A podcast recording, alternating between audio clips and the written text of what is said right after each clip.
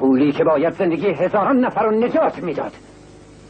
شماها خودتون رو گول می‌زنین یا مردمو؟ عرض مملکت منم که دارم خارج میشم. نه اون پولایی که تو فکر می‌کنی. شماها عرض مملکت نیستین. شماها خارج کننده ارز هستین. شماها به ساز بفروش هستین نه دکتر و مهندس.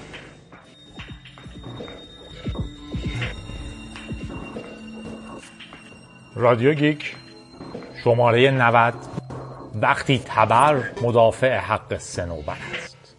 بهمن 97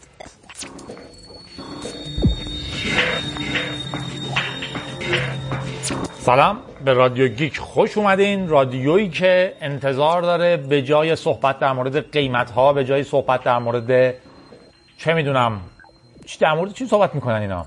به جای اسپانسر گرفتن قدیما با اسپانسر داشتیم ولی الان ترجیح میدم تو این دوران نداشته باشیم. به جای اینفلوئنسر بودن به جای تلاش برای زیاد کردن follower اش به جای تلاش برای دیده شدن رادیویی باشه که حرفایی رو می‌زنه که باید زده بشه. رادیویی که سعی می‌کنه چیزی رو پوشش بده که بقیه کمتر پوششش میدن. و رادیویی که سعی می‌کنه چیزی باشه که جاش خالی تره. رادیو گیک با شماست در شماره 90 وقتی تبر مدافع حق صنوبر است.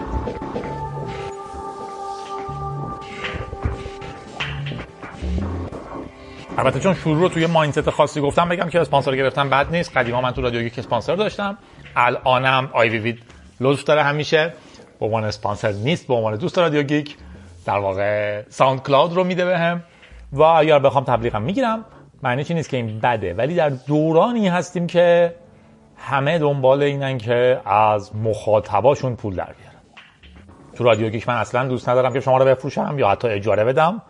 و ترجیح میدم دور هم باشیم. به جای اینکه من در واقع یک وقتی از شما رو یک جوری به خودم اختصاص بدم با هیجان زده, زده کردنتون با خوشحال کردنتون با چیز مفید بهتون دادن با هر چیزی حالا از خوب تا بد. با لخت شدن با رقصیدن با هر چی. و بعد شما رو اجاره بدم به یکی دیگه. تو رادیو گیک دوست دارم که با هم باشیم همراه هم باشیم. خوش و خندون و در عین حال هم چیزایی رو بگیم که معمولا جاشون تو رسانه های اصلی خالی میمونه. تو دوران خاصی هستیم. رادیو گیک خاصی لازم داریم. خوشحال میشم به دوستاتون معرفیش کنین ولی نمیگم برین همه جا جارش بزنین. دوست داریم مخاطبی داشته باشیم که می‌فهمه ما داریم چی میگیم و در واقع این بحث براش مهم و جالبه. خیلی طولانی شد و سعی کردم هی جمعش کنم هی پخش شد. میریم سراغ اخبار.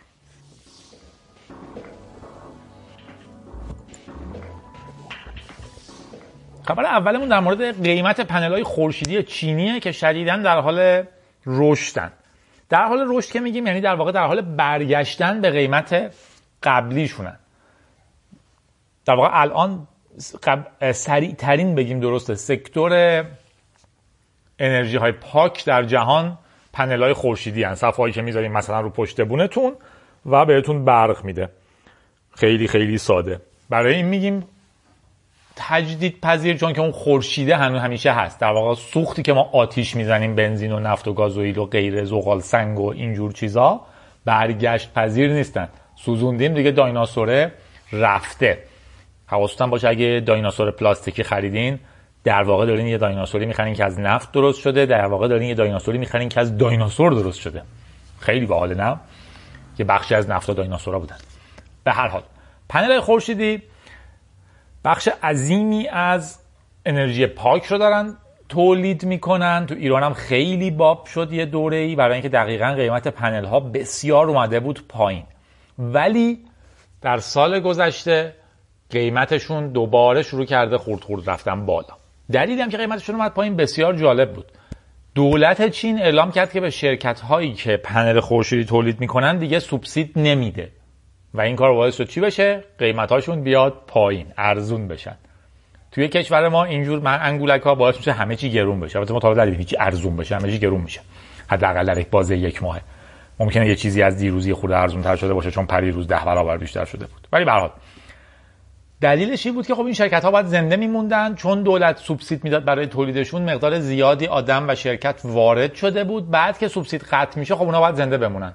پنلاشون رو دارن توی انباراشون مجبورن هی با قیمت های پایین تر بفروشن که بتونن در واقع کش به دست بیارن و بیارن تو شرکت و حقوق بدن و غیره.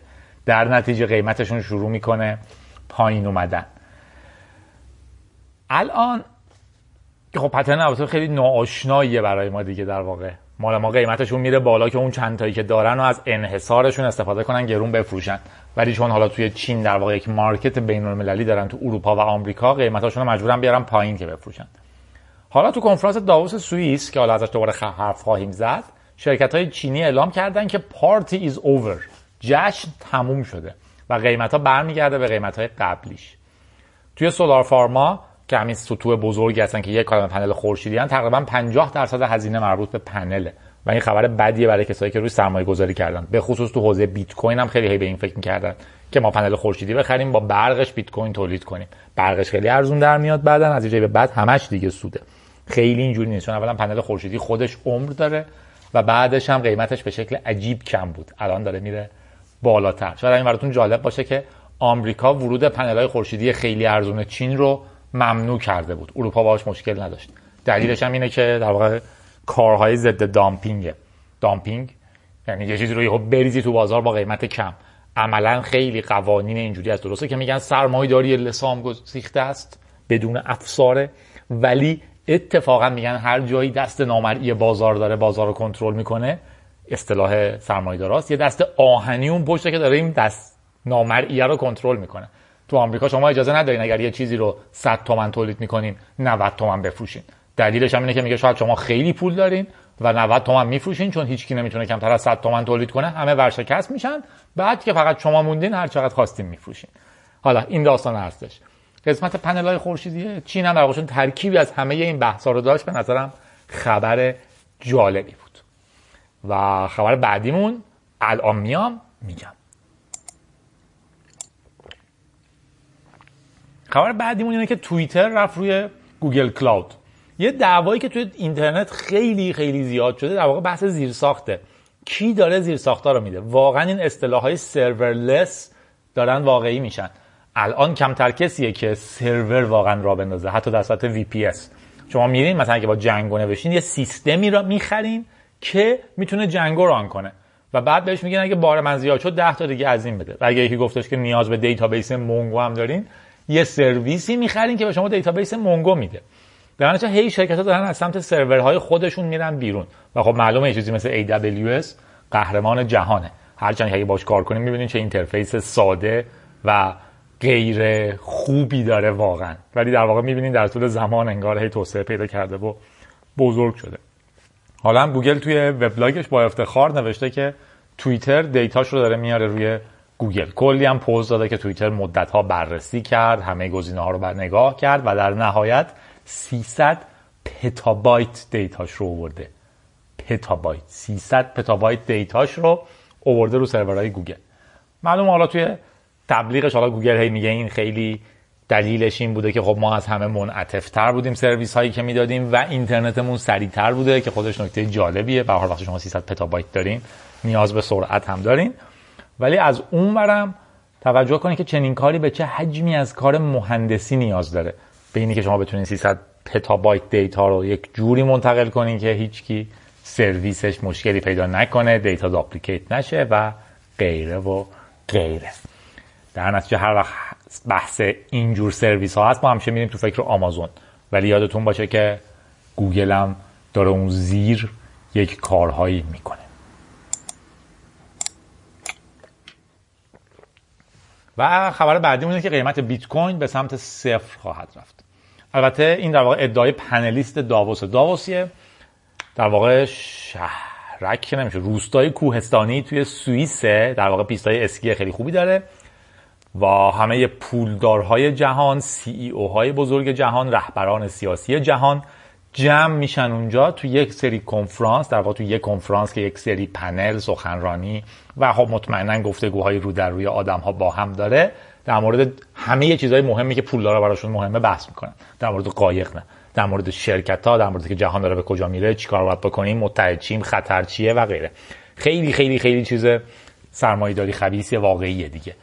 و خب ایده های مخالفش هم هست. الان چند ساله با میزان مخالفتی که نسبت به این شده که پولدارا جمع بشن با هم نقشه هاشون رو هماهنگ کنن حالا هم یه سری سعی می‌کنن از آدم های اردیناری تر دعوت کنن که اونجا نظر بدن به خصوص فنی ترها نه فقط پولدارها. و از اون طرف هم جنبش های ضد داووس هم هستن تظاهرات این که دارین جهان رو به گند می‌کشین با این کارا با هم هماهنگ می‌کنین که چجوری بیشتر فلان رو تولید کنین طبیعت از بین می‌برین و اینا هم خیلی فعاله. جف شوماخر مؤسس BCG Digital Ventures که سرمایه گذاری های زیادی تو بیت کوین داره خودش و خب انواع cryptocurrency های دیگه. به همراه مؤسس ریپل هم توش بوده. توی یه دونه پنل گفته که معتقد بلاکچین تکنولوژی خوبیه ولی در نهایت بیت کوین و غیره پول واقعی نیستن چون سوار به چیزی نیستن. فقط بحث همون اعتمادشونه. و تو طولانی مدت از بین خواهند رفت سقوط خواهند کرد با کله به سمت صفر. الزاما پیش بینی نکرده. اگرم شما طرفدار بیت کوینین هول نشین. حواستون باشه که اینجا داوسه. بهترین آدم هایی که تونستن پول در بیارن بهترین پول در را بگم بهتره. اونجا تکنولوژیست ها میان که بهشون توضیح بدن. یاروی شرکت داره که کارش سرمایه گذاری توی رمز ارز هاست و داره اینو میگه. اینی که من شما میگیم نه مردم با هم اعتماد دارن پس حتما پیشرفت می‌کنه. خیلی جد مقابل اون خامه. همیشه فکر کنید که کجا وایستادین که چی میگیم منم معتقد نیستم به این ولی به حال طرف پنلیست داوس و خوبه بشنویم. مسئلهش اینه که میگه در طول 2018 ارزش کل در واقع ارزهای دیجیتال 480 میلیارد دلار سقوط کرده. در نتیجه ما داریم جهت سقوط رو می‌بینیم. و تقریبا همه بقیه افراد پنل شامل حالا مؤسس ریپل هم بوده اعتقاد داشتن که چیزی که مهمتر از سرمایه گذاری روی ایناست خود تکنولوژی بلاک چینه منظورشون هم این نیست که بلاک چین یه اختراع عظیمیه که همه چی رو ببریم روش. منظورشونه که در واقع میگن اصلا به عنوان ledger بلاک چین انقدر مهم نیست. بحث این نیست که بلاک چین یک دفتر حساب کتاب خیلی خوبه. داره به ما نشون میده به عنوان یک پروتکل در واقع مثلا شوماخر میگه چیزی که مهمه اینه که من کشف کرد کشف کنیم که پروتکل های زیرساختی باز و distributed ی داریم که می‌تونن کارهای بسیار فوق العاده ای بکنن. این چیزیه که در واقع بلاک چین رو نشون میده. خود بلاک چین مهمترین بخش اختراع هنوز نیست. اون دیستریبیوت شدن پروتکل اوپن بودن پروتکل و اومدن آدما پشتشه که داره میگه یه اتفاقی داره میفته. امیدواریم اتفاقی بیفته. هنوزم در واقع های پول شدیدا در حال گسترشه. تو بقیه پنل حرف می‌زنم به خصوص در مورد کشورهای توسعه یافته توسعه نیافته یا در حال توسعه معدبانه بهشون میگن. به خصوص حالا تو آسیا که چیزی مثل بیت کوین ریپل و غیره به شما اجازه میدن که transaction های راحت داشته باشین بدون اینکه درگیر credit card و اینا بشین. به این خاطر خیلی مهمه. یعنی مثلا میرین توی ده کوره ای احتمال اینکه ببینین یکی داره از طریق ریپل بقالی که رفته رو داره پول منتقل می‌کنه احتمالش بیشتر از اینه که credit card داشته باشه. حالا تو ایران در واقع ما اون شبه credit card در واقع debit card یا هر چی اسمش هسته شخصی رو داریم که خب همون تو هر دهکوره تقریبا کار می‌کنه. ولی تو کشورهایی که در حال توسعه اند و اون اینفراستراکچر رو ندارن ولی به اینترنت به خاطر موبایل دسترسی دارن این می‌تونه اتفاقات بسیار جالبی باشه. الزاما به خاطر انتقال پول نه. انتقال ولیو در واقع یک اعتباری که من دارم. کردیتی که من توی یه چیزی دارم رو منتقل کنم به یکی دیگه. الان هم حالا با بودن امیر نازمی ظاهرا خیلی جو بیت کوین و اینا سنگین تر شده در ایران. تو سخنرانی های وزیر جوان که حالا سه سال جوانه. دائما میشنویم ماجرای اینی که به بیت کوین اهمیت میدیم بیت کوین رو فکر خیلی روشون نمیشه بگن ولی به بلاک چین اهمیت میدیم و غیره و غیره. یه مقاله مفصلی من براشون نوشته بودم ولی خب مطمئنا در هیجانش شاید انقدر چیز نمیشه دیگه. در واقع جواب فنی هیچ وقت نگرفت از هیچ کس از مخالفاش. در واقع هی توییت کردن که ما مخالفیم و من جوابتون رو فلان جا میدم ولی چه جواب واقعی ننوشت. که چرا بیت... چرا بلاک چین برای برگزاری انتخابات خوب نیست. ولی کاملا می‌بینید که از طرف وزارت مخابرات هی داره پروموت میشه که با بلاک چین انتخابات برگزار کنیم. بگذاریم. میگم این دفعه رو نه هر بار این درو محکم نبند نرو این چشمای ترو نکن تو بدتر و نفسم می‌بره. دل من دل خوره بی تو از دل هوره. هر دقیقش پره. هر بار این درو محکم نبند نرو این چشمای ترو نکن تو بدتر و نفسم خبر بعدی با است. مایکروسافت به دارندگان گوشی ویندوز 10 گفته سراغ اپل یا اندروید برن. دلیلش هم البته مشخصه دیگه. ویندوز 10 موبایل فقط تا دسامبر 2019 support خواهد شد. و بعدش هیچ باگ امنیتی یا patch ی دریافت نمی‌کنه. سیستم عامل ویندوز 10 خب خیلی برای موبایلش جنگید. مایکروسافت ایدش این بود که اینا unify کنه. واقعا هم چیز قشنگی بود ولی خب طبق معمول این چند وقت بازار گوشی ها دیر بود. چیز بدی نبود ولی واقعا دیر بود. در نتیجه آدما خب اصلا پشتش نیومدن و وقتی که developer ها پشتش نباشن شما اگه میخریدی هم اپ نداشتی. اندرویدیا و آیفونیا هر روز یه اپ باحال داشتن. شما باید میشستی ببینی که کی برات مثلا client فلان چیزو می‌نویسن. الان بیشتر از یک سال که دیگه توسعه پیدا نمی‌کنه ولی خب هنوز مشکل امنیتیش رفع میشن. توی کامنت های مطلبی هم که منتشر کردن خیلی بامزه که نوشته بود که مایکروسافت به جای اینکه اطلاعیه عمومی بده می‌تونست به اون چهار نفری که هنوز ویندوز 10 دارن رو گوشیشون زنگ بزنه بگه آقا اینو وا بدین دیگه. لازم نبود اطلاع رسانی عمومی بکنه. آره. و خبر بعدیمون پلیس آلمان به دنبال مکادرس یک تروریست میگرده. یه آقایی بود که از سال 2017 به بعد آقاشو الان شک کردم. بهش ایمیل زدن. احتمالا آغاز که این کار زشت کرده. خانم‌ها هنوز انقدر زیاد کارای زشت نمی‌کنن تو آیتی شاید هم بکنه تک و توک نمی‌دونم. نسبتشونه. به از حالا دارم باتون شرط بندم که آقا بوده. که از سال 2017 به بعد به DHL که خب یه جور سیستم پستیه بسته های حاوی بمب میفرستاد. در واقع یه بسته که توش یه بمب جاسازی شده بود و می‌داد به DHL بعد بهشون میگفتش که اگر می‌خواین من این رو منفجر نکنم باید انقدر پول بدید دو بارم اقدام کرد به منفجر کردنشون چون پول نداده بودن. در ثابت شد که واقعا بمب هست ولی هر دوبارم به جای که منفجر بشه آتیش گرفت فقط. ولی پلیس وارد ماجرا میشه.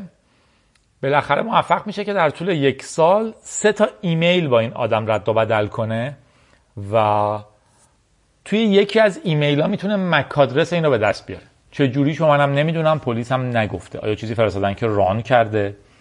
آیا چه جوری تونستن مک آدرس رو از ایمیل به دست بیارن؟ به حال یه مک آدرس به دست آورده F8E079AF57EB اگه دور و دیدین به پلیس آلمان خبر بدید نکته با مزش بوده که واقعا یه پلیس درخواست داده و گفته که ما اینم مک آدرس رو داریم که از یه بمب گذاره. از نظر تئوری مک آدرس ها اختصاص داده میشن به شرکت ها در نتیجه از نظر تئوری این باید یه گوشی موتورولا باشه.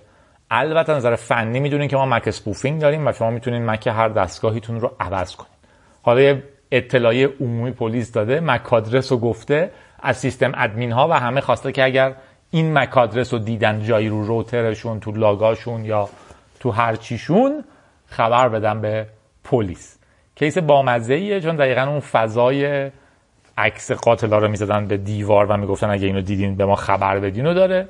اما خیلی خیلی تکنولوژیک تر خلاصه اگه شما هم دیدین خبر بدین. F8E079AF57EB جایزه ولی نداره نکته با رو توضیح بدم با مزه نیست چون که فنیش.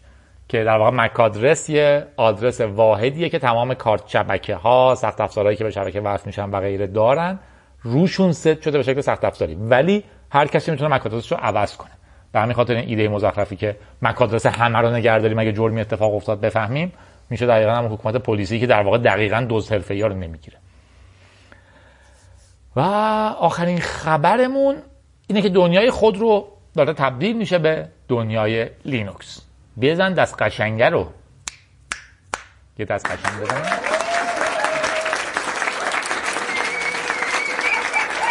می‌دونیم که لینوکس دیگه تقریبا همه جا هست.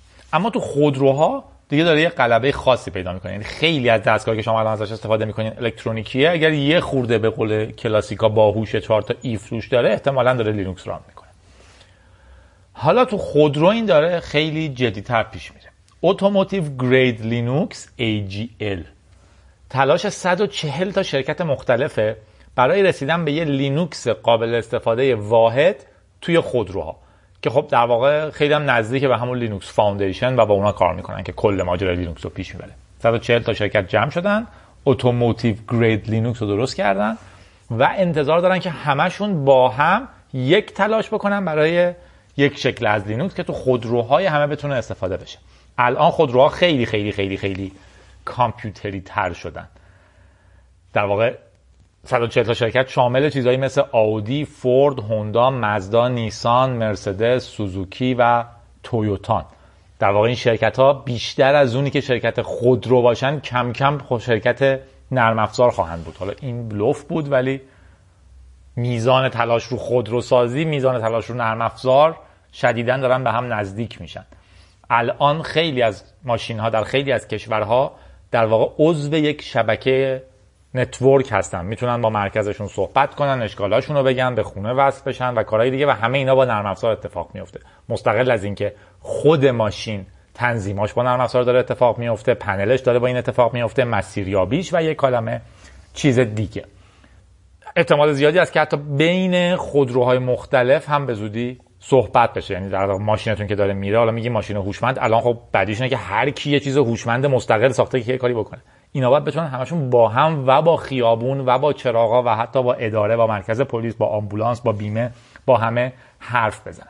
AGL این وسط داره تلاش می‌کنه یه استاندارد صنعتی بده که اولین سیستم اطلاعاتیش تو 2018 اومده روی تویوتا کمری حالا پیروسا هم دارن ازش استفاده می‌کنن و همچنین لکسوس های تویوتا. به احتمال زیاد دائما بیشتر خواهد شد. اگه واقعا صنعت خودرو رو دوست دارین AGL رو دنبال کنین. اگر هم پول رو دوست دارین AGL رو دنبال کنین. ممکنه خیلی زود به پراید هم اضافه پراید یه سری جو این تو توییتر گرفته بودن که یعنی یکی این محمل نوشته بود که سانسور خیلی خوبه و اینا باعث شده شرکت های داخلی رشد کنن. دقیقا مثالش ایران خودرو و سایپا و بقیه محملاتن ممکنه یه شرکت بزرگی درست بشه که پول در میاره چون که شما همه شرکت های رقیب رو میبندین و سرکوب می‌کنین و با آدم ها رو مجبور می‌کنین از این استفاده کنن. برابر business یش می‌تونستین باشه که به جای که اون همه سرکوب و سانسور انجام بدین خب اون پول رو اصولا از آدما بگیرین بدون اون شرکت بزرگ نون بخوره. دوستاتون هم هستن راحت و خوش و خندون. و آدم هم هرچی می‌خوان استفاده کنن. اینکه یکی رو ببندین کمه مجبور بشن ایران خودرو بخرن با کلی ضرر و بدبختی ایده مسخره ای در عین حال مشکل دیگه این میشه که ما ماکسیموم شرکت های عظیممون می‌تونن یه محصول در پیتر از محصول جهانی تولید کنن که فقط فروش میره چون که محصول جهانی دسترسی بهش نیست. در حالی که اگه می‌خواین کشور پیشرفت کنه محصول جهانی رو باز بذارین. دست و زیر ساخت این رو هم باز بذارین. یارو میگه چیزی تولید می‌کنه که در سطح جهان استفاده بشه نه اینکه اوج آرزوهای ما رو بکنیم به اینی که یکی تو ایران یوتیوب را بندازه. آره. میریم در اماخ نفسمون که بند اومده ولی دو تا نفس عمیق می‌گیریم میریم توی اعماق. بحثای جالبی داریم با پوکر شروع می‌کنیم.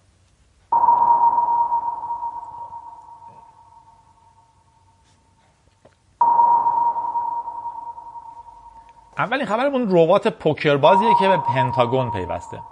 توماس ساند هول و نوام براون یه ربات پوکر ساز نوشتن. ربات که میگه منظور نرم افزار. یه برنامه کامپیوتری. به اسم لیبراتوس. پارسال اتفاق عجیبی که افتاد این بود که در کنار یادتونه برد شطرنج رو داشتیم که زد لهو لورده کرد. برد گو رو داشتیم که تو بازی گو تونست آدما رو شکست بده که می‌گفتن از شطرنج بسیار پیچیده‌تر محاسباتش. ولی خبری که کم سر صداش اومد فکر تو رادیو گفتیمش این بود که شاید چون پوکر بود مثلا ننوشتن عمومی ما.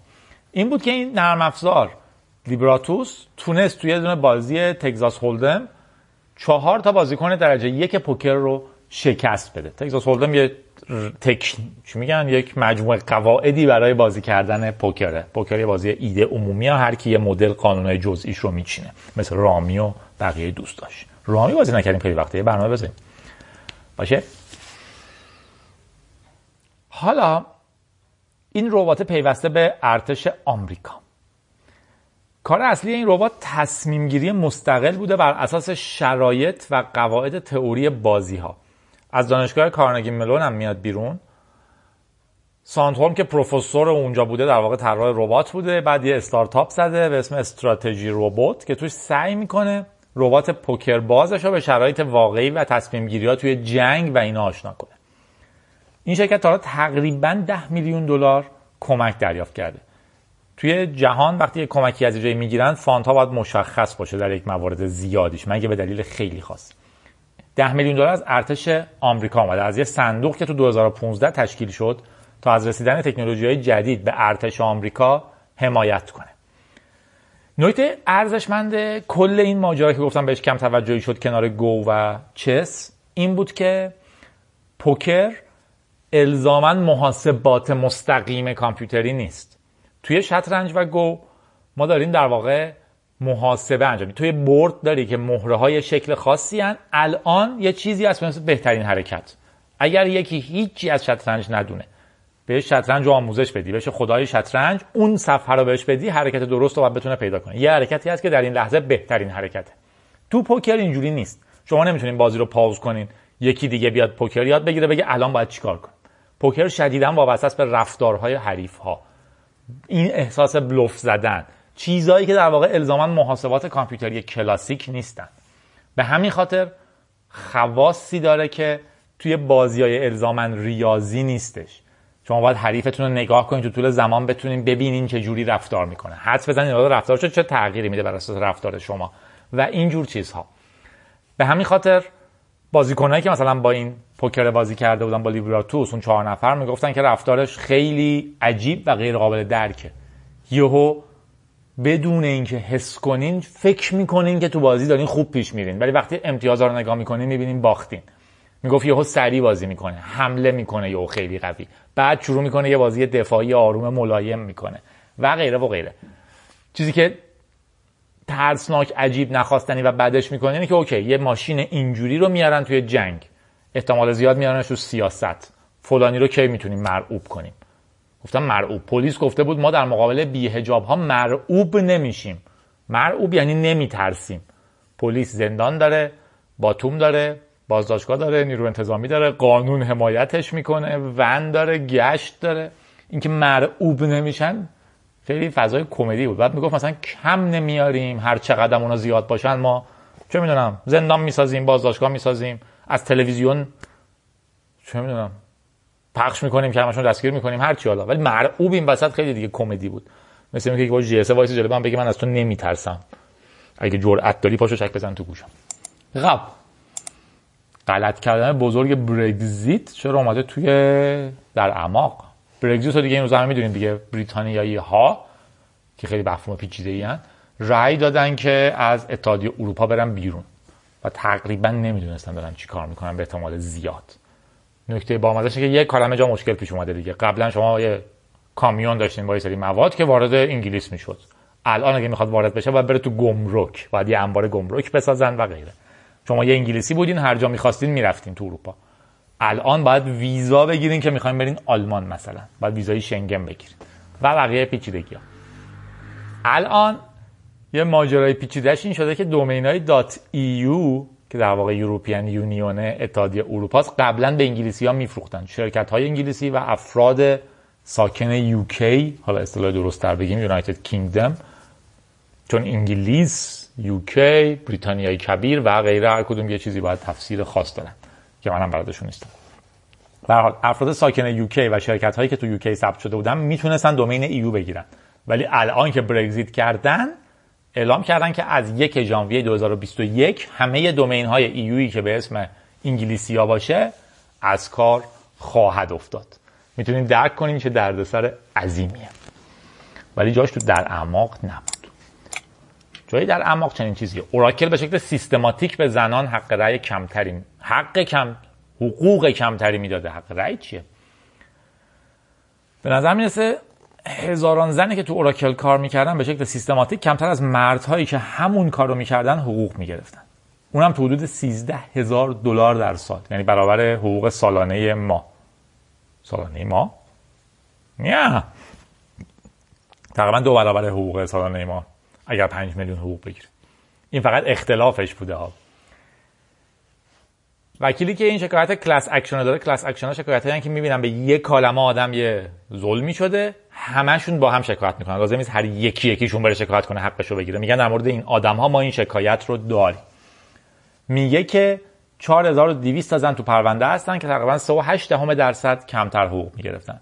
13 درصد کمتر پاداش می‌گرفتن. 33 و یک دهم درصد کمتر سهام می‌گرفتن. یعنی تو حقوق یا کمی کمتر بودن تو پاداش خیلی کمتر بودن تو سهام که دیگه تقریبا یک سوم بودن. تو بعضی موارد زنها در مثلا position شغلی senior ی بودن که آدم تازه وارد مرد میومده زیر دستش کار می‌کرده تا کار رو یاد بگیره ولی کماکان همون تازه وارد مرد حقوق خیلی بیشتری می‌گرفته. مشکلش هم اینه که خب این حقوق خیلی جا مخفیه. تو شرکت ما هم الان در واقع وقتی در مورد حقوقمون حرف می‌زنن میگن حقوقتون رو هم دیگه نباید بگین جزو قرار داده. مشکلی که پیش در شرکت قابل درکه چون ممکنه من الان خیلی بیشتر از همکارم حقوق بگیرم همکارم خیلی ناراحت بشه. من یهو ببینم یه یارویی هست که تازه اومده به خصوص تو ایران به خاطر مشکل تورم غیر قابل تصورمون. این شکلی میشه که طرف تازه اومده تو شرکت ولی حقوقی که می‌گیره از من که قبلا بودم بیشتره چون الان رنج حقوقی بالاتره. اما روشی که میشه اینو حل کرد کارفرما هم بدجنسن دیگه. شما وقتی میرین تو شرکت میگن تو چقدر حقوق می‌خوای؟ شما روتون نمیشه یه چیزی میگین که استخدام بشین که معمولا از چیزی که اون حاضر بده کمتره یا حتی براش میصرفه که بده. یک داشتن یه جور سندیکاست. یعنی ما به عنوان برنامه نویس ها بدونیم که میزان حقوقمون پیشنهادیش انقدره بدونیم که میزانی که مرد طرف با انقدر سابقه می‌گیره انقدره و غیره و غیره. دومیش فشار به, دول... به شرکت هاست برای یک رنج حقوقی داشتن. یعنی می‌دونم مهندسی با انقدر با انقدر با انقدر. از این رنج تا این رنج باید بگیره. حالا هر چقدر چونه زد. یکی دیگه هم که خب همون تلاشیه که داریم هر سال انجام میدیم در نظرسنجی بزرگ برنامه نویسان که مال امسال رو هم باید شروع کنم. 15 بهمن تا 15 اسفند معمولا میذاریمش.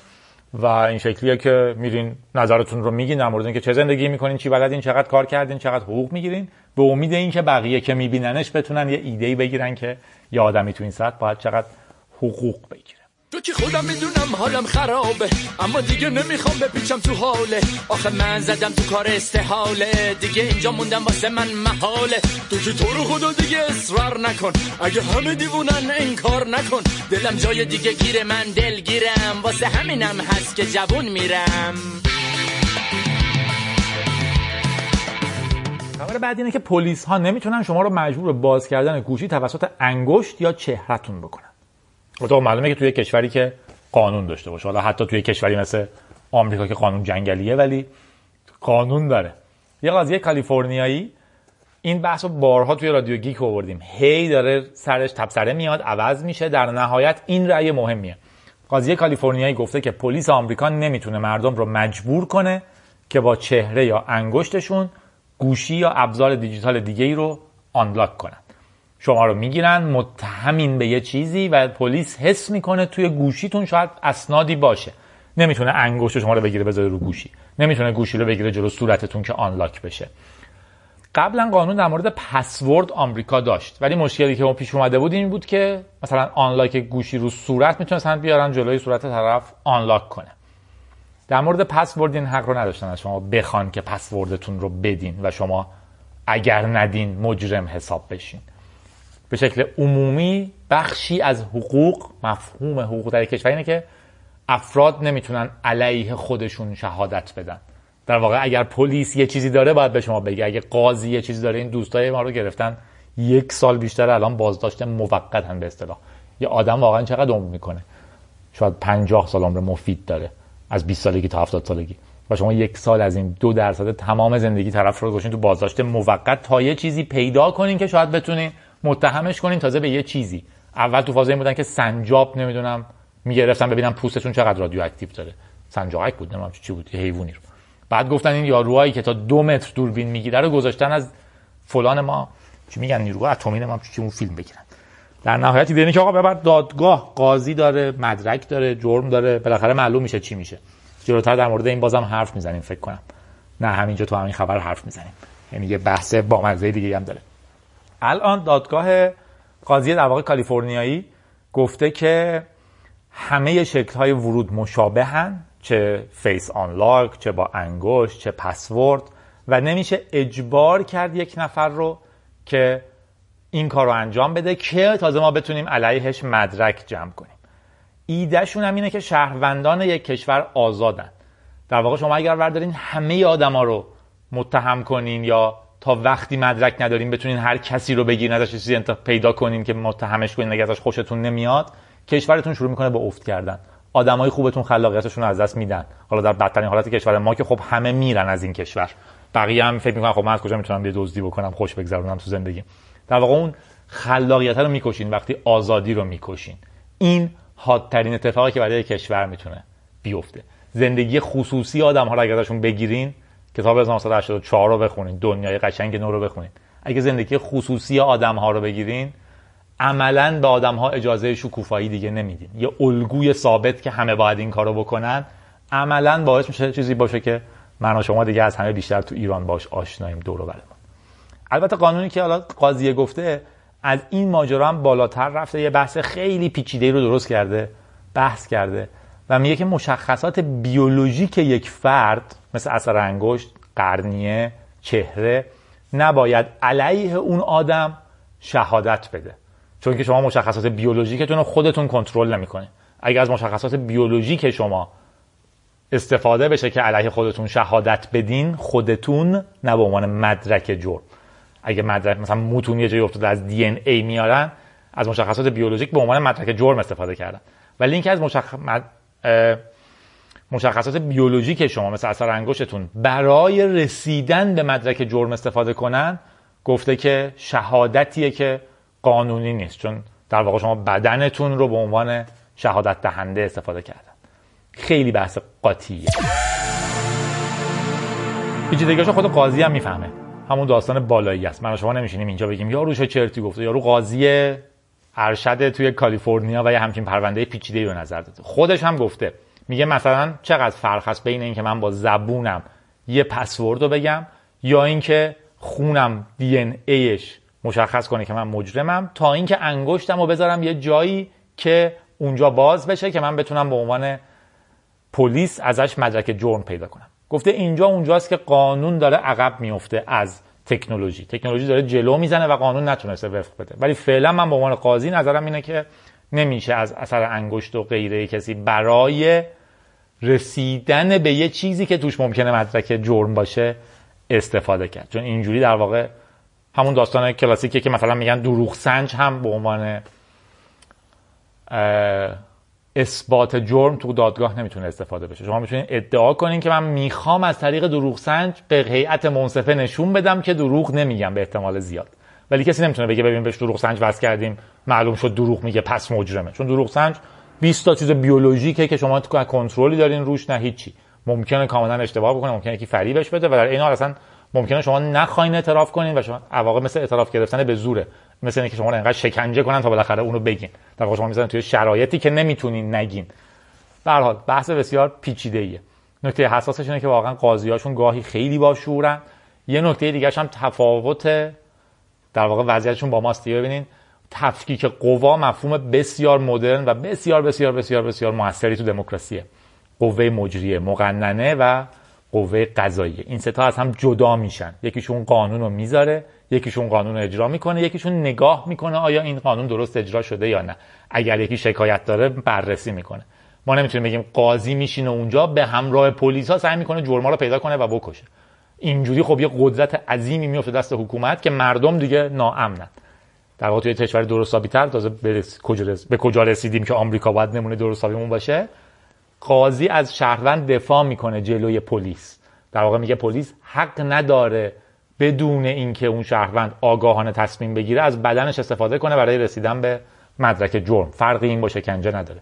تفاوتش با این مثلا همین دوستای محیطیستی ما که الان قوه قضاییه معتقده که اینا جاسوسن و گرفتتشون. وزارت اطلاعات که میگه آقا ما مرجع جاسوس بازییم میگیم که اینا جاسوس نیستن. از اون بر مردم باید التماس کنن که آقا تو رو خدا بعد از یک سال براشون دادگاه برگزار کن. اونم میگه نه دادگاه فعلا برگزار نمی‌کنم چون معلوم نیست. اگه بکنم من وکیل نمی‌تونن هر کی رو خواستم بگیرن. ایده که خب این چه تفکیک قوایی شد دیگه. ها داستانی داریم ما. بحث حقوقیه برم این بحث. ممنوع شدن پوش باتن توی دش باتن البته بهش میگن. توی آلمان رو هم بگم. آمازون یه چیزی رو مشهور کرد که بسیار بسیار عجیب بود. اولش گفتش و همه فکر کردن دروغ 13 تو 2015 دش باتن یه دگمه خیلی خیلی کوچولوه. این RFID به اصطلاح آبی قرمزا رو دیدین؟ از جا کلیدی آویزون می‌کنیم یه چیزی شبیه یه دگمه خیلی کوچولو مسطحه. برابر یه جاسویچی کوچولوه. که می‌تونین یه دکمه رو روش فشار بدین مستقیما یک چیز خاص رو یک دونه اضافه کنه به سبد خرید آمازونتون. فرض کنید شما تو همومتون چرا صابون گلنار استفاده می‌کنین. بعد اینو می‌ذارین صابون گلنار می‌ذارین تو هموم دش باتن صابون گلنار رو دو یورو میدین. از آمازون می‌خرین یا اصلا آمازون براتون مجانی میفرسته. یه دکمه خیلی کوچولوه نه برق می‌خواد نه هیچی از یه جای آویزونه به وایرلس خونتون هم وصله. مثلا از شیر آب آویزونش می‌کنین. هر دفعه که صابون گلنارتون تموم داره میشه همونجا دو تا فشارش میدین. دو تا صابون گلنار اضافه میشه به شاپینگ لیست مثلا دیجی کالاتون حالا اینجا تو آمازونتون. یا حالا به شرکت های دیگه مثل بامیلوتون که تبلیغ مستقیم یه چیز نشده باشه. می‌تونین یک کلمه از اینا بخریم معمولا مثلا مواد مصرفی اینجوری هن. پودر لباسشویی می‌ذارن کنار ماشین لباسشویی یا جعبه کنار جعبه پودرشون. همین که داره تموم میشه می‌بینن دو تا فشارش میدن. دقیقا اون مشکل ما رو حل می‌کنه که هر دفعه یه چیزی باید بخریم بیرونی یادمون نیست. همینی که به دردمون می‌خوره. به عنوان دستمال کاغذی. می‌ذارن تو دستشویی. درست کنار دستمال کاغذی. هر وقت می‌بینن داره تموم میشه یه دونه فشار میدن یه دستمال کاغذی اتوماتیک میره تو سبد خریدشون فردا میاد خونهشون. و یک عالمه چیز اینجوری. حتی یه سری هکرها هم می‌خرن وصل می‌کنن به چیزهای دیگه چون چیز باحالیه دیگه. دکمه که فشار میدی یه query به یه جایی می‌خوره. حتی برای لباس زیر مثلا کالوین کلین هم فکر کنم داره. که شما می‌ذارین تو کمد شورتاتون هر وقت شورتاتون تموم شد سه تا فشار میدین سه تا شورت اون رنگی و اون مدلی و اون سایزی که تنظیم کرده میاد. اوکی. حالا تو آلمان که شکایت کرده که این اجازه انتخاب آزاد و آگاهانه از مشتری رو می‌گیره. یه خورده تنده. فعلا قاضی البته بهش رأی داده و گفته فعلا نمی‌تونه دش باتن بده. دومین ایراد بزرگ اینه که امکان رقابت رو می‌گیره. تا دیروز شما ممکن بود یه روز هم احساس کنین صابون داو چه خوبه صابون داو بخرم. ولی در واقع وقتی اینو آویزون کردین اونجا دیگه تا آخر عمرتون فقط اینو فشار میدین و همون صابونی که یه بار خریدین میاد. در اگر آمازون به شما داو میفرستاد براتون از اون بعد داو استفاده می‌کردین. در واقع حق انتخاب آگاهانه و آزاد رو از شما می‌گیره. فعلا قاضی به نفعش رأی داده و گفته نمی‌تونه بفروشه ولی آمازون گفته به حال این کار خلاقیت ها رو از بین می‌بره و غیره و این خیلی ایده خوبیه و ما خواهیم فروخت و شکایت خواهیم کرد. ولی کلیت مفهومش جذابه و اون حق مصرف کننده که که داره ازش دفاع می‌کنه. در مورد صابون گلنار هم چون مثال زدم بگم که شوخی عمومی بود. معمولا پسرها به صابون گلنار ریفر میدن در بحث خودارضایی اما منطقا هیچ وقت نباید با صابون این کارو بکنیم. به دلایل بسیار متنوع. از خشکی حساسیت سوزش و غیره. در واقع نیاز به لوبریکنت در عادی ندارین اصلا. در و یه خبر دیگه هم داریم. بحثمون بیولوژی شده بود. خبر آخر در اماقمون در مورد مغز خوک. محققین مغز خوک رو خارج از بدنش زنده نگه داشتن. در بحثی که شاید اصولا تعریف مرگ رو تغییر بده محققین آلمانی تونستن مغز خوک رو 36 ساعت بعد از مرگ بدنش زنده نگه دارن. تازه این مغز بدنش رو 36 ساعت تصور اولیه ما اینه که خوک آوردن تو آزمایشگاه. مغزش رو آروم جدا کردن سریع واسه کردن به دست که زنده بمونه. اصلا اینجوری نیست. از کشتارگاه 100 تا تا 200 تا کله خوک گرفتن. و آوردن مغزش رو وصل کردن به دستگاهشون رو فکر کردن زنده مونده. یکی از جذاب ترین بخشاش اینه که یه شیوه فوق العاده ای به ما می‌تونه بده تا بتونیم در مورد عملکرد مغز تحقیق کنیم. اگر من بتونم مغز رو بیرون از بدن زنده نگه دارم احتمالاً پیشرفت خیلی سریعی در آزمایش های روش خواهم داشت. از اون برم این فرصت رو میده که من بتونم بعد از مرگ مغزم رو زنده نگه دارم. کاری که کردن این بوده که یه سری سیستم هایی برای رطوبت برای دما کیسه از خون برای خونه مصنوعی برای اون محیط مناسبش و همچنین پمپاژ اکسیژن و خون تونسته در واقع مغزها رو دوباره زنده کنه. دانشگاه ییل بوده. عصب شناسا حدود گفتم 100 تا مغز خوک از کشتارگاه گرفتن تنظیم کردن و مغزها سالم موندن. البته مشخصه که ما هنوز نمی‌دونیم که آیا این مغزها داشتن فکر می‌کردن فکر می‌کردن ما کجاییم یه جوری شده چرا هیچ چی بینیم ولی چه حالی میده؟ یا اینجور چیزا. یا اینکه فقط جلوی فسادشون گرفته شده و یه جور در واقع زنده نگه داشتن سلول که نمیره نمیم خیلی سخته دیگه. ما هنوز اینو نمی‌دونیم. خودشون هم نمی‌دونن. گفتن در واقع نتایج تحقیق ما بسیار شوکه کننده بود که با این مواد تونستیم مغز رو کلمه هنوز براش نداریم. زنده نگه داریم. جلوی فسادش رو بگیریم. خب جلوی فسادش رو گرفتیم یعنی که زنده بوده دیگه چون تو فریزر که نبوده. هنوز خودشون هم چیز بیشتری نگفتن چون گفتم ما فقط یه سخنرانی داشتیم و حالا داریم مقالمون رو چاپ می‌کنیم. ولی گفتم ممکن هم هست سلول ها تخریب شده باشه ولی اگه زنده مونده باشه ما واقعا با یه مغز زنده طرف بودیم. و احتمالا دوران اینکه اگر مردین بدنم رو فریز کنین و اینا تموم شده اگر اتفاق بیفته. در واقع ما داریم میگیم اگر من مردم مغز رو دست کنین به وسکا که زنده بمونه و بعد برام یه بدن پیدا کنین دوباره وصل کنین بهش.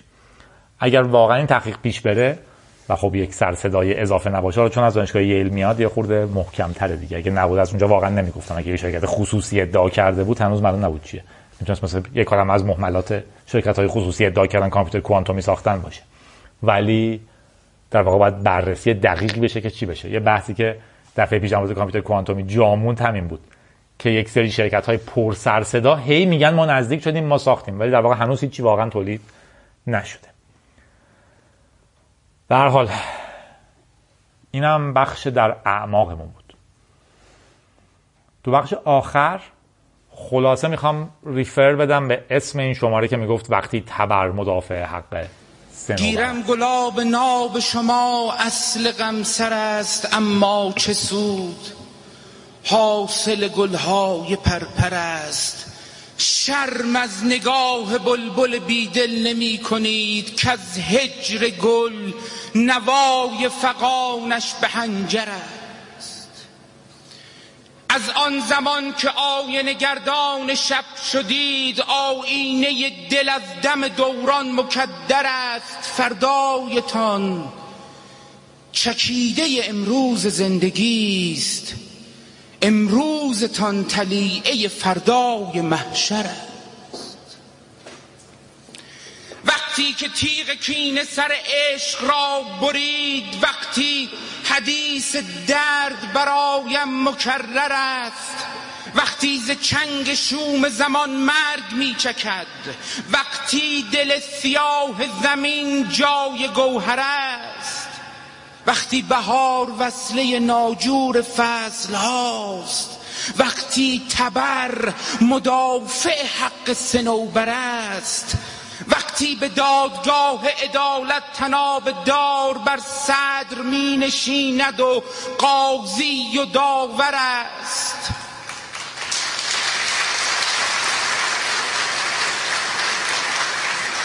وقتی تراوت چمن از اشک ابرهاست وقتی که نقش خون به دل ما مصور است وقتی که نوح کشتی خود را به خون نشاند وقتی که مار معجزه یک پیامبر است.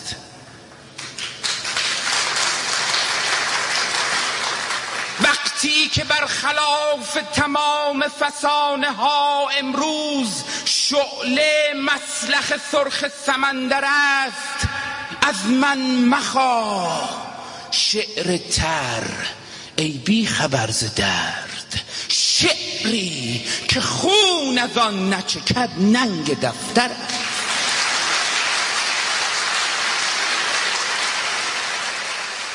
مشکلات اینترنت ما دائما در حال بدتر شدنه. امروز وزیر گفته بود که من یک دونه کمیته ضد فیلترینگ درست کردم. شیش نفر تو ایران مسئول کمیته فیلترینگ یعنی یکیشون وزیر مخابرات یا نمایندشه اینکه همزمان هم عضو کمیته فیلترینگ هم عضو کمیته ضد فیلترینگ خیلی شرایط واقعا ویژه ایرانه. ترافیک رو به شکل رسمی الان داخلی خارجی جدا شده. معنیش اینه که از فردا می‌تونن به شما بگن که در سیستم شاهکار که اعتبار شما در اجتماع رو نشون میده اگر اعتبارتون از چیزی کمتر باشه دیگه اجازه استفاده از اینترنت خارجی رو ندارید می‌تونن فردا بگن که مطمئنا مثل کارت بنزین اولش میگن نه این که اصلا مال فقط مال که شما کمتر پول بدین مصرف بهینه بشه ما بفهمیم چی شده. بعد کم کم میگن سهمیه این ولی انقدره حالا اگه اونو می‌خواین استفاده کنین باید جزء اینا باشین. بعدم کم کم میگن نه اصلا همه هیچ کدوم هیچ وقت نداریم استفاده کنه ماجرای پیچیده وی پی ها فوق العاده مشکل دار شدن. شنود بدون شک بیشتر شده. در واقع می‌بینین که بسیاری از پکت ها دراپ میشن. سیستم ها نگاه می‌کنن که شما دارین چیکار می‌کنین و به نفع ما هست یا نه. تلگرام بزرگترین بخش اینترنت ایران بود که به راحتی حذفش کردن. یک مقاومت یک مخالفت. هیچی باش اتفاق نیفتاد و بودجای میلیارد میلیارد میلیارد میلیارد به طرحهای ملی میدن. که طرحهای میلی هن. نه معلومه به کی میدن نه معلومه خروجیش چیه. و خب بخش زیادیشون هم ایده اینه که اگر چیزی رو درست می‌کنین که ما می‌تونیم از خارجی تو ایران سانسور کنیم با بیل رو سرتون حاضرین پول بریزیم. و الان هم که بحث لیست های سفید رو به زودی خواهیم داشت احتمالا که اینها چیزایی که فیلتر نخواهند شد. دیگه شما اگه جزو لیست سفید نیستی که دیگه معلومه. لیست سفید بسیار کثیف‌تر از لیست سیاهه. جادی داتن تنها تو لیست سیاهه. فیلتر سانسورچی نمی‌خواد شما رادیو گیکو بشنوین. خوشحالم که میشنوینش و خوشحال میشم اگه فکر می‌کنین به درد کسی می‌خورم بدین بشنوتش. اگر به دردش می‌خوره ننکره که پخشش کنین. و لیست سفید اتفاقی که وحشتناکتر میشه. یعنی میگن اینها که این کارو کردن مجوز دارن. اگر جزو اینا نیستین که خب حتما یه ریگی به کفشتونه. امتیاز اجتماعیتون هم کم می‌کنیم اینترنت خارجتون هم قطع می‌کنیم. اگه تو چین مدل چین پیش بریم که پرواز با هواپیما هم دیگه نمی‌تونیم بکنیم. شاهکار واقعا. امیدوارم شاهکار واقعا به این سمت نره ولی به نظر میاد که روزی خواهد.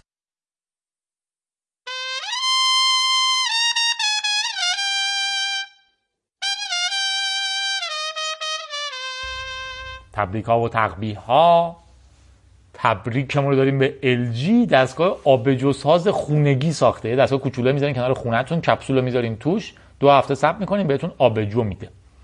تقبیه داریم برای چین که یه دونه هکر بانکی رو محکوم به اعدام کرده. نه الزام بر اینکه هکر بانکی رو دستگیر کرده. ما با هکرهایی که دوست باشن خوب نیستیم. ولی با اینکه هنوز فکر می‌کنه اعدام راه حله. کشور ما این همه سال داره اعدام می‌کنه. فکر کنم دومین اعدام کننده آدم در جهانیم. شاید هم سومیشیم. ولی می‌بینین که هی داریم بدتر و بدتر و بدتر و بدتر میشیم. و کشورهای تقریبا همه کشورهای جهان دارن اعدامو لغو می‌کنن. چهار تا قهرماناش ما و آمریکا و چین و عربستانیم.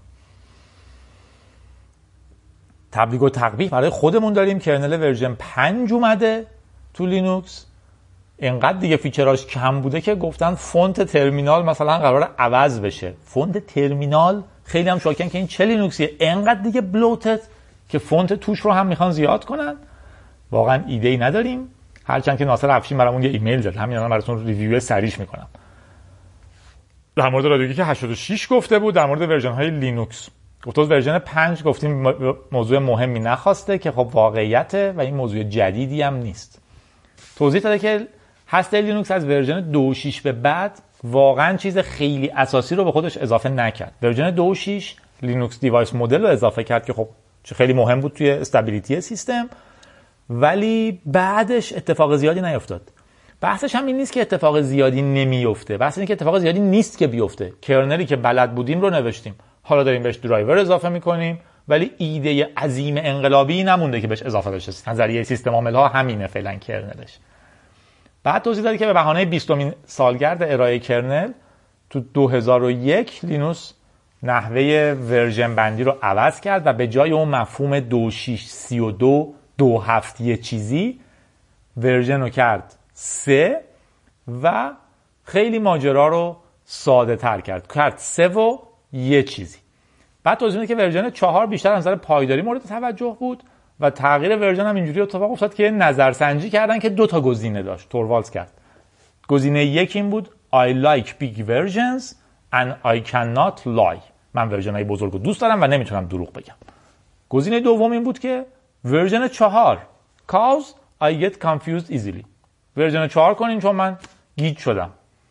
در واقع دو تاییش می‌گفت version بشه چهار. و خب 56 درصد گفتن که گیج شدن version بشه چهار و در نتیجه major version number ها دوباره شروع شدن. ما شروع کردیم از چهار جلو رفتن. این تیکه متن طولانی داره. صحبت های توروالز توشه و اینا. تشکر می‌کنم از ناصر افشین. میذارمش تو وبلاگ به عنوان یه مطلب مستقل. و بعدش هم توضیح داد که در واقع بعدش هم در مورد ورژن 5 توروالز گفته بود اون موقع که سریع اتفاق نمیافته. چون که در واقع version گیت به ترتیب دو و 4 میلیون شده بود. وقتی version دو و سه بود آدما فکر می‌کردن که اگر بشه 5 میلیون میشیم version یا بشه 6 میلیون میشیم version 5 در که توروالز گفت که اینجوری نیست. نکته اصلیش هم اینه که الان هم با اتفاق عظیمی version رو عوض نکرده. گفته که می‌خوایم بریم version 5 در واقع یه بار توروالز گفته بود که اصلا مفهوم version ها بیمعنی شدن. معنیش اینه که در واقع لازم نیست از همچین قواعدی پیروی کنیم. در نتیجه ما نمی‌دونیم کی عوض میشه. حالا کلیتش رو می‌ذارم. آره تشکر کرده. منم تشکر می‌کنم. از ناصر افشین. ببخشید مطلبش سری خوندم چون خیلی مفصل بود. در حد یه پست مستقل وبلاگش حد به مثبت version 5 گذاشتمش. تشکر می‌کنیم از همتون که گوش کردین. موزیک رو انتخاب نکردم. ولی یه موزیک ویژه داریم از طرف دادادادین وحید به محسا به مناسبت ازدواجشون. آهنگ سهمنی از سیجل و نسیم درخواست کرده وحید برای محسا به مناسبت ازدواجشون. اونو عروسی کردن. خوشحالن؟ شما هم عروسی کردین یا نکردین خوشحال باشین. چیزی ارزش اینی که من و شما ناراحت باشیم و نداره. ارزش این که عصبانی باشیم و داره. ولی وقتی عصبانی معنیش این نیست که باید ناراحت باشیم. وقتی عصبانی باید موتیویت باشیم. وقتی خوشحالیم باید موتیویت باشیم. وقتی دیموتیویت شدیم می‌تونیم بخندیم چون خنده بهترین چیزی که داریم. اگه نتونستیم بخندیم هم ولیده آدما حق دارن ناراحت باشن. ولی شما بخندین. چون که خنده بهترین چیزیه که داریم. شاید هم کم کم بشه تنها چیزی که داریم. ولی به هر حال این شما و این موزیک سهم منی از سیجل و نسیم از طرف وحید به محسا به مناسبت ازدواجشون. ایول بهتون.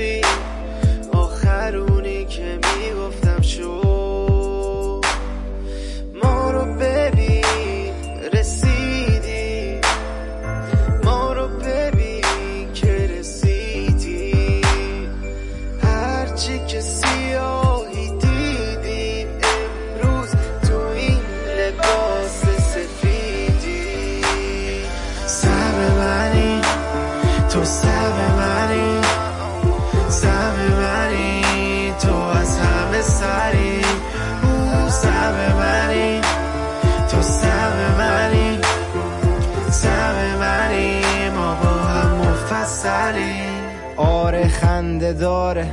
منی که می‌گفتن بی بند و باره. میرم تو ماه اصل یه جای پنج ستاره. شب عروسیمه ما دیگه وصل وصلیم. پاتو بردار از رو سیمش.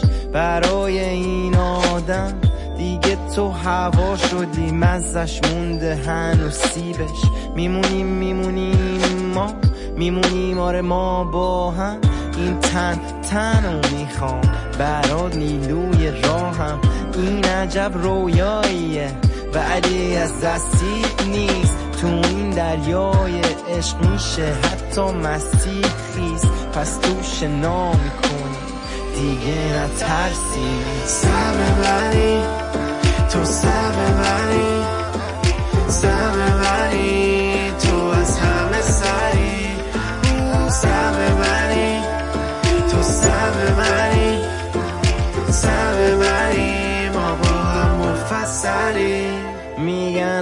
عروس رفته گل به چینه. گلمون بطه بود و الان مسک رو قل چینه. تازه این شروعشه بقیهش نقطه چینه. یکم از من یکم از تو میشه ما. برای این فیلم ما هم پرنیشه گیشه ها. کاش یه الماسی بود انداز قلبم. میذاشتم رو دستات. من واسه بعدم که به همه داد بزنم. دیگه ما سهم همین می‌خوایم که تا همیشه نه از رو صحنه نری بشیم ما غره ترین عشق رو سطح زمین با یه هدف و نگامون فقط به سمتش همین سر منی تو سر منی سر منی